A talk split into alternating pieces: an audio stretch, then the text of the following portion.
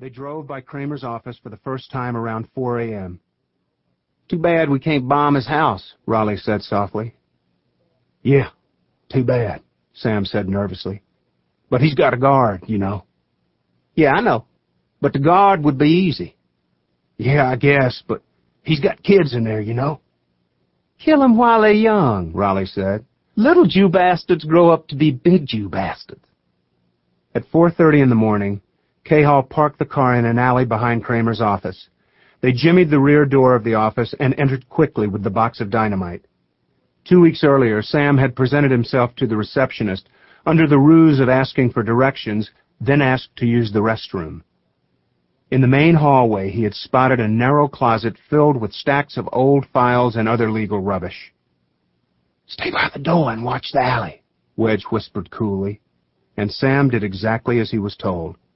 He preferred to serve as the watchman and avoid handling the explosives, and this is the way they had divided the labor on their previous jobs. These included a Jewish-owned realty office that had sold a house to a black couple, a newspaper whose editor had uttered something neutral on segregation, a synagogue in Jackson, and the home of a Jewish family called Pinder, whose offense was just general overall nigger-loving Jewishness. Five minutes later, they were back in the green Pontiac. In each of the prior bombings, Wedge had used a 15-minute fuse, one simply lit with a match, very similar to a firecracker. As part of the exercise, they had then cruised nearby, waited to hear and feel the explosion rip through the target, then made a leisurely getaway. This night would be different. Sam made a wrong turn somewhere, and suddenly they were stopped at a railroad crossing, staring at flashing lights as a freighter clicked by in front of them. A rather long freight train. Sam checked his watch more than once. Rollie said nothing. The train passed, and Sam took another wrong turn. The street they were on was lined with run-down houses. The ground would shake in less than five minutes, and Sam preferred to be easing into the darkness of a lonely highway when that happened. The next wrong turn proved to be the last. Sam hit the brakes as soon as he realized he had turned the wrong way on a one-way street. And when he hit the brakes, the engine quit. Damn it, Sam said through clenched teeth. Damn it, it's flooded. By the time he got the engine started again, at least fifteen minutes had passed since they had left Kramer's office. Sam wiped rows of sweat from his forehead. What kind of fuse did you use? Sam asked as they finally turned onto Highway 82, still within range of Kramer's office. Rollie shrugged, as if it was his business and Sam shouldn't ask. They slowed as they passed a parked police car, then gained speed on the edge of town. Within minutes, Greenville was behind them. What kind of fuse did you use? Sam asked again with an edge to his voice. I tried something new, Rollie answered without looking. Something you wouldn't understand. Sam did a slow burn. A timing device. Something like that. The horror of the Kramer bombing actually began about the time Rollie Wedge and Sam Cayhall parted ways in Cleveland. It started with the alarm clock on a nightstand not far from Ruth Kramer's pillow. When it erupted at 5.30, the usual hour, Ruth knew instantly that she had come down with the flu that had been circulating through Greenville for a month. She had a fever, a vicious pain in her temples, and she was quite nauseous. The maid woke the twins, Josh and John, now five years old, at 6.30 and quickly had them dressed and fed. Marvin thought it best to get them away from the virus, so he said goodbye to Ruth, who was lying on the floor of the bathroom with a pillow under her head, and left the house with the boys. He would drop them at the nursery school himself at 8 and in the meanwhile they could play in his office. The office was a sprawling three-story structure. Marvin worked in the largest room on the first floor. Next to it was the cluttered, narrow closet, and across the hall was Marvin's secretary's desk. The second floor housed additional workspaces, and the third was used for storage. They arrived at the office around 7.30. Once inside, the twins headed straight for their father's secretary's desk and a thick stack of typing paper. At about quarter of eight, Marvin went upstairs to the third floor to retrieve a file. As things evolved, the file saved his life.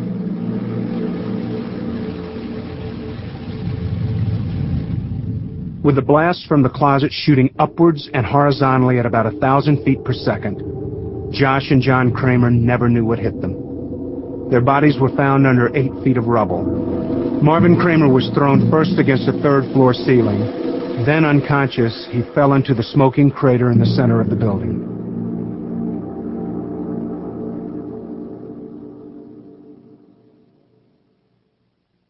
When he was found, he was rushed to the hospital. His legs were amputated at the knee. The time of the blast was exactly 746, and none of the other lawyers or secretaries was in the building. There were, however, two injuries to pedestrians. A two-before hit Mrs. Milford Talton square in the face as she stepped from her parked car. She received a broken nose and a nasty laceration, but recovered in due course. The second injury was to a stranger named Sam Cayhall, who was cut on the neck and on the left cheek by flying glass. Cayhall ran back to the car he was driving, sped away from downtown, and would most likely have made it safely from Greenville for the second time had he been thinking and paying attention. But he failed to yield to a patrol car responding to the bombing call, and when the cops stopped him, they found a man with blood all over him. Sam was handcuffed and taken to jail. The charge against Sam Cayhall was failure to yield to an emergency vehicle. The maximum fine was $30. All he had to do was post this sum in cash, which he had, and he would be free to go as soon as the paperwork cleared. Sam paced nervously while he waited. He would have to disappear. He began to think of leaving Mississippi, maybe for Brazil or someplace. He was an idiot for returning to the scene, but if he just kept his cool, he thought, he'd have this thing beat. Half an hour passed before Sam was allowed to exchange the $30 for a summons to appear in Greenville Municipal Court in two weeks, and he was waiting for the green Pontiac to be returned when a man waved a badge at him and said, I'm Detective Ivy. Uh, need to ask you a few questions. He lit an unfiltered camel, offered one to Sam, then asked how his face got cut. Without looking at Ivy, Sam said that maybe he had been in a fight. Ivy sort of grunted. Then he peppered Sam with more questions. Where was the fight? Who were you fighting with? And why were you fighting here in Greenville when you live three hours away? Sam said nothing. Lies he knew would lead to more lies, and a pro like Ivy would have him tied in knots in seconds. I'd like to talk to an attorney, Sam said finally. The piece of glass in Sam's face was extracted by a physician and sent to an FBI lab. The report contained no surprises. Same glass as the front windows of Marvin Kramer's office. The green Pontiac was quickly traced to Jeremiah Dogan in Meridian. A 15-minute fuse was found in the trunk. A delivery man came forward and told the police he had seen the car near Mr. Kramer's office around 4 a.m. The FBI made sure the press immediately knew that Mr. Sam Cayhall was a longtime member of the Klan and that he was the prime suspect in several more bombings. The case was cracked, they felt. J. Edgar Hoover himself issued a statement. Two days after the bombing, the Kramer twins were laid to rest. At the time, 146 Jews lived in Greenville, and with the exception of Marvin Kramer and six others, everyone attended the service. They were outnumbered two to one by reporters and photographers from all over the country. Sam saw the pictures and read the stories in his cell. The assistant jailer, Larry Jack Polk, was a simpleton who by now was a friend because, as he whispered to Sam early on, he had cousins who were Klansmen, and he always wanted to join, but his wife wouldn't stand for it. He brought Sam the newspapers and fresh coffee each morning. Larry Jack had already confessed his admiration for Sam's bombing skills. Sam said nothing to anybody. He had already been charged with two counts of capital murder. But if Rollie Wedge was to be linked to the bombing, then he would have to be found by the cops. Sam Cayhall had taken an oath never to squeal on another Klansman. He fervently hoped Jeremiah Dogan felt the same about his oath. Two days after the bombing, a shady lawyer, Clovis Brazelton, made his first appearance in Greenville. He was a secret member of the Klan and had become quite notorious around Jackson representing all sorts of thugs. He wanted to run for governor, said his platform would stand for the preservation of the white race, that the FBI was satanic, that blacks should be protected but not mixed with whites, and so on. He was sent by Jeremiah Dogan to defend Sam Cayhall, and more importantly, to make sure Cayhall kept his mouth shut. The FBI was all over Dogan because of the green Pontiac, and he feared an indictment as a co-conspirator. Co-conspirators, Clovis explained to his new client right off, are just as guilty as the ones who actually pull the trigger. And Sam leapt ahead to where he could see the argument was headed. So I take the fall, he asked. No, you just keep quiet about Dogan. Deny everything. We'll fabricate a story about the car. Let me worry about that. I'll get the trial moved to another county, maybe up in the hills or someplace where they don't have Jews get us an all-white jury, and I'll hang it up so fast it'll make heroes out of both of us. Just let me handle it. On May 5, 1967, Jeremiah Dogan, too, was indicted for capital murder, and the local district attorney proclaimed loudly that he would seek the death penalty for both men. Clovis did successfully argue, however, for a change of venue, and the trial took place 200 miles from Greenville before a jury of 12 white patriots.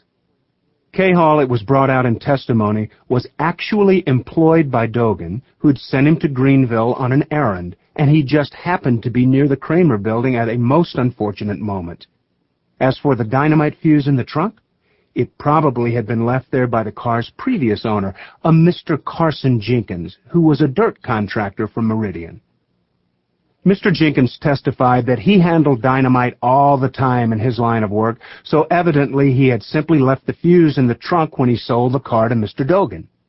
Mr. Jenkins was a quiet, hard-working man and a Sunday school teacher. He was also a Klansman, but that was not revealed. After four days of trial, the jury retired to deliberate.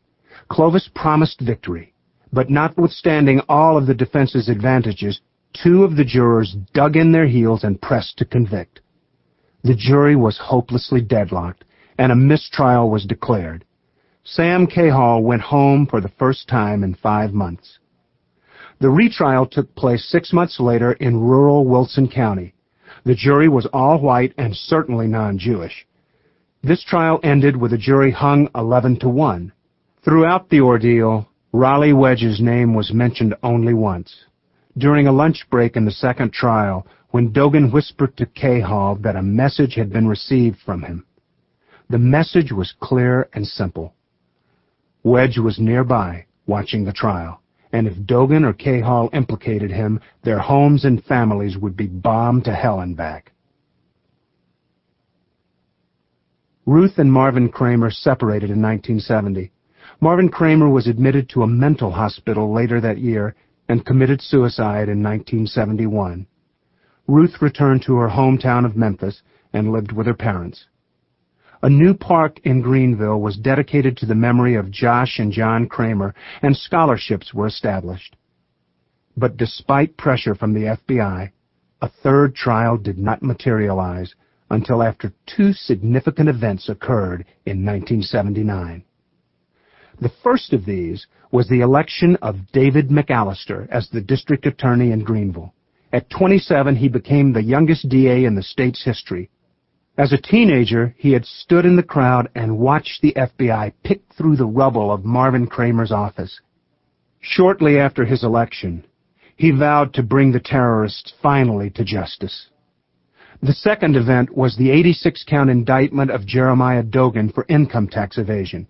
Dogan was dead guilty, and with prison time on the line, his lawyer, not Clovis Brazelton now, worked out a deal whereby Dogan would testify against Sam Cayhall in the Kramer case, and in return would serve no time in jail on the tax evasion charges. To prod him along, the IRS attached all of Dogan's assets and planned a nice little fire sale. David McAllister then convinced a grand jury in Greenville to indict Dogan and his pal Cayhall once again for the Kramer bombing. After 12 years of living quietly, Sam Cayhall found himself once again facing the certainty of a trial and the possibility of the gas chamber. Much had changed in Mississippi since the first two trials. Blacks had registered to vote, and these new voters had elected black officials. The state had